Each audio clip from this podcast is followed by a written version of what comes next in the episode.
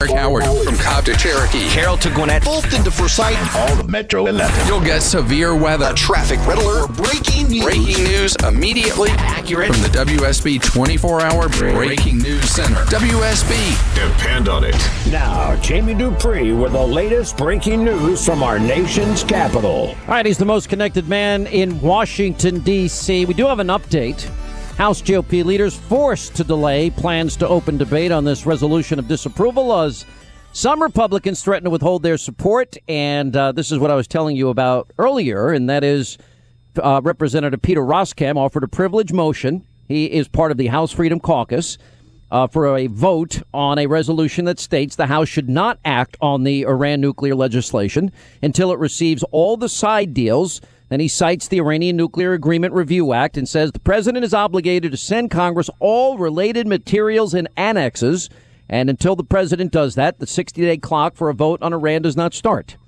And it looks like John Boehner is buying into that slowly. Jamie Dupree. Yeah, Sean, right now Republicans are meeting down in the basement of the Capitol, a few floors down from where I am now. They had a morning meeting today at which that, that issue was brought up by Roskam and others. What it uh, means is probably that uh, the House and Senate will be voting on different things related to the Iran uh, nuclear deal, and that definitely means that nothing will get down to the president to be vetoed anytime soon. I think it's very obvious, Sean, from talking with Republicans the past two days here in the hallways, they're extraordinarily frustrated with the situation over the Iran deal. I think many of them really thought thought that there would be more momentum to stop this agreement, that more Democrats would be peeled off, but it just never materialized uh, in the month of August. I have one Republican but, but tell me this. Yeah, I didn't. I'm sorry I interrupted you. I, I, but the American people, only 21 percent of them support it. Well, I, I what I was going to say was uh, that I, I don't sense in talking to Democrats any wobbly knees at all. I, I mean, in fact, no, I think you're right. I, I think the Democrats are getting, in. They're getting more and uh, more behind the administration uh, just about every day. what this would do, this is all about whether or not everything has been turned over by the administration, as you mentioned. And lawyers would probably disagree if you read uh, subsection H, subsection 1 of the Iran Review Act, and whether or not it really relates to the IAEA uh, side deals or not. Regardless, it opens up the possibility for some kind of judicial challenge, though a number of Republicans told me today. Well, how could that, that not be part of it? If, it, if the deal says that the president's obligated to send Congress all related materials and annexes. How do you Well, avoid- no, it says it says the term agreement means an agreement related to the nuclear program of Iran that includes the United States dot dot dot. And I'm sure that any uh, lawyer down in you the don't you don't think all related materials is is impacted by that? I do. Um, I don't see uh, no because uh, because it talks about an agreement that includes the United States, and the IAEA agreement does not include the United States. I'm sure that that's what a lawyer you know, would you know, argue. You, yeah, not, look, I think it's a legal case on both sides. I can see the arguments, and, and I'm sure you can as well. But the problem I think the president has here is I think if you really look at it objectively, whatever these side deals.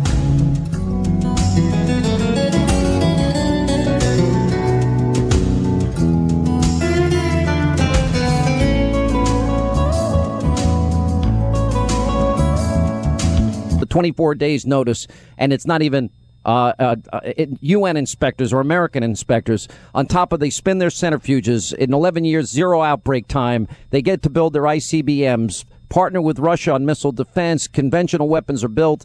Uh, we don't even get hostages out of it. So whatever this is, it's still not good what it does more than anything, I mean, um, look, the, the Republicans were going to lose on the disapproval resolution. I think they've they've realized that this will give them the ability to, I think, sort of continue on the argument in a different way for the months ahead. The administration keeps saying they don't have the details from the IAEA, whether you believe them or not. That's a whole other issue, and so they have nothing to turn over. Uh, the, what they're hashing out downstairs right now is if they should still vote on the disapproval resolution or just this idea of demanding that the, the extra information. While the while some Republicans say the clock has not started, that obviously is not the opinion of the administration. And so they will be ready to proclaim on September 17th that the agreement is being implemented and move on from there. It'll be interesting to see if there's any attempt to get an injunction because I think part of this is, is probably going to end up in the courts somehow, some, some way, somewhere. Courts are often reluctant to get involved in political so. arguments, as we've seen over the years. Yes, um, and I agree with you wholeheartedly. I think this is an uphill challenge. I think the Republicans were asleep at the wheel during August as the president, even while on vacation, uh, to his credit, was out there lobbying, and it seems that they had an orchestrated rollout, which you have been pointing out every day. Orchestrated, yeah. I mean, it, and it was so obvious. And you know, I really think, Sean, I've been arguing this for years, that the the August break is uh, is just something that needs to be done away with. Even though I hate to say that because it allows me uh, and other reporters a little relaxation time while Congress is gone for five six weeks. But I just think it's always somewhat of a crucial time. And if you're really going to go against, uh, you know, if you have a Congress that's of one party and a president of another, you can't just sort of uh, turn out the lights for five, six weeks and, mm-hmm. and go on. And both parties have been guilty of that over One the of the things that Ted Cruz, and he'll join us at the bottom of this half hour, he, he obviously supports the House Republicans and, and their interpretation of this, as I do. But the second thing that he is saying is Mitch McConnell has the ability to bring this up as a treaty. Now, you and I have gone back and forth about that. I don't. Yeah, I uh, disagree with that. But but it's certainly, and, and, Mitch McConnell appears to be caving all over the place. He gave an interview today that he he doesn't see any any way to stop it. Basically, any way, anyhow. Well, there is no way to stop it at this point in time. No, does at least, at least according to the Republicans in the House, I tend to agree with their assertion. According to Ted Cruz, I agree with their assertion. Uh, I think when you actually read the language of what the bill says, and I think when it says all related materials, that means any side deal. So I think they have a good argument. But I agree with you that you know, we can go back and argue it again and again. The other thing that I think is important is the Corker Cardin deal. Um, I would argue, and I'll ask Cruz about this, you know, goes back to if this is a treaty, which I think it is, and you would argue history shows that it's not. I don't know what else you call it if it's an agreement between two nations. Executive involving... agreement. There was a big study that uh, you know that I talked about a couple months ago with you that looked at since World War II and the vast majority of all international things that maybe you and I would think of, oh yeah, that's a treaty, have been done as executive agreements, and this is yet another one along those lines. And no, can you think of anyone way... as severe as this though, where it's going to allow the Iranians to get nuclear weapons and 150 billion bucks? And one other thing that Ted Cruz is saying is the banks and financial institutions they don't get a get out of free card if the president declares, "Oh, sorry, I don't have to obey the law and I don't have to tell you what's in the side agreement." He's saying that banks and financial institutions they can be held liable in some capacity. Well, you could certainly uh, start. I, I, mean, I think what Republicans will do, and judging from some of Cruz's remarks today at the rally outside here, I would bet that there's going to be a lot of Republicans who will find out exactly how much is in, you know, what institution and put the heat on them to talk about, you know, don't release that money. I wouldn't be surprised to see it morph into something like that as well. Yeah.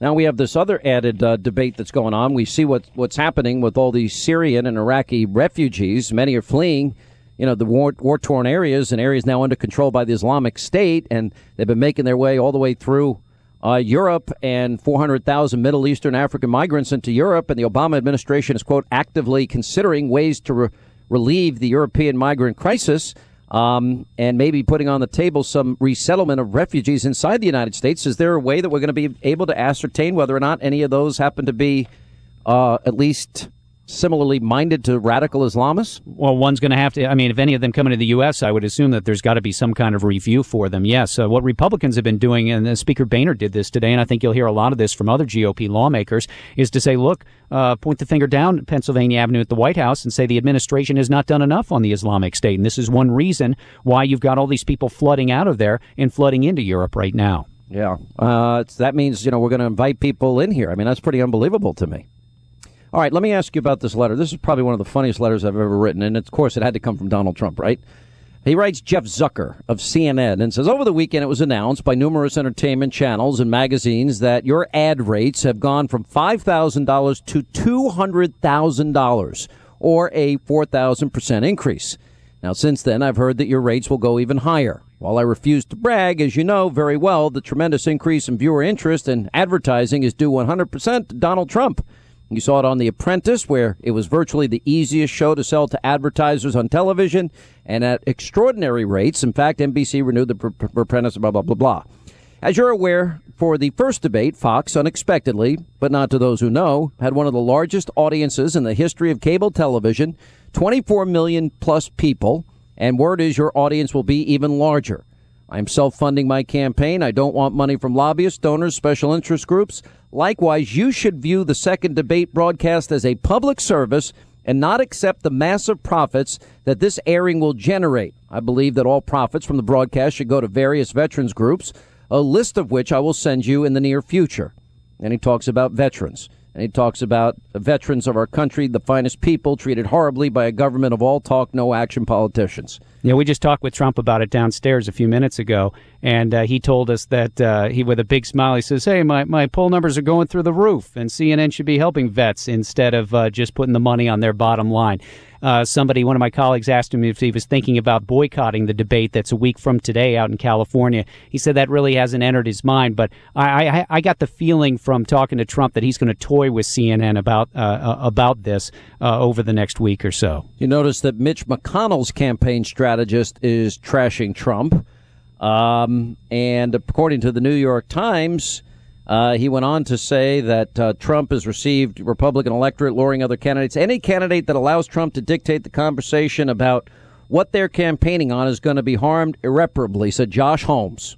Architect. Well, outside outside today at the rally, uh, you could tell how much uh, of a draw Trump was. I mean, a lot of people, as soon as Trump was done, they left and and it was clear that a lot of people had come to see him. So he he is able to draw people who normally if I if you just walked out and said, "Well, there's a Republican rally out back," you might not get all those people. So Trump obviously has been able to bring new people to the table for the Republican Party, and he has certainly shaken up the establishment along the way. Sean, real quick before we get done, I want to give you an update on the Boehner situation because I talked to a bunch of members last night off the House floor, and I know you're going to talk to Mark Meadows soon.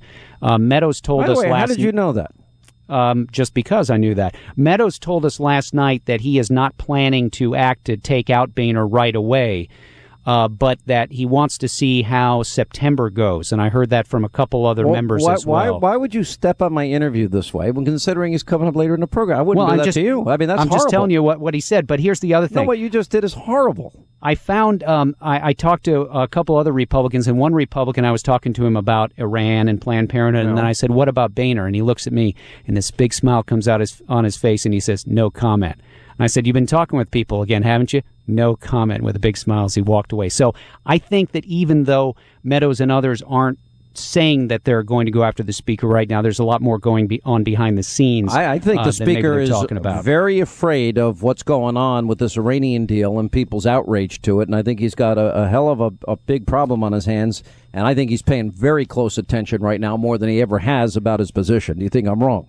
No, no. Look, I, I mean, I, I, think he knows that he's got this group that wants to stir things up. Now, the big question is, though, I talked to a few other Republicans who said that they didn't want to have a move against Boehner right now.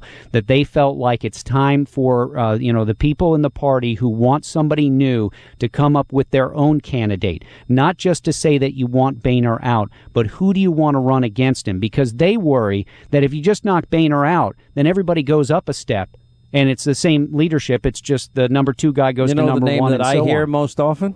Who? Jim Jordan. Yeah, well, Jordan certainly would have a, a lot of attention and, uh, as a lot of support, uh, and I think uh, one of the quiet people behind there. But I think also people would like to see somebody get out but front. That's the one thing you haven't. Yeah, but seen. he's but he's part of this House Freedom Caucus. He's also from Ohio. The you know, speaker's Louie, Louie was filling in Louie Gohmert on this program on Friday, and he actually said on Friday that he would leave. Uh, Lauren, correct me if I'm wrong, because you're the one that told me about it. I didn't. I, if I'm going to work, I work. If I'm not working, I'm not listening to my show. I have to take a break. Uh, but he said that he would not He- run again. Louie said he will not run for re-election if the House takes up his resolution to declare the Iran deal a treaty. Okay, that's He's trying part. to throw the thought to do Republicans Boehner. a bone here and say, "Look, I will leave if you guys take this up." Because it's that important, which, by the way, would explain why two political candidates, Trump and Cruz, united at this rally today. That would be a point of agreement, Jamie. yes, yes, I was out there for it. Yes. Oh, okay. Actually, the best part about it was it was it was hotter than you can imagine, and this gigantic cloud appeared outside for about an hour and cooled the place off. It was thank- I was so thankful because otherwise it was a real steamer out there today. All right, Jamie Dupree, frustrating as you can be sometimes in Washington. Frustrating. I just giving you the latest from here in D.C. See you, Sean. You just stole my thunder with Mark Meadows, my interview coming up. I mean, that's frustrating. I'm kidding.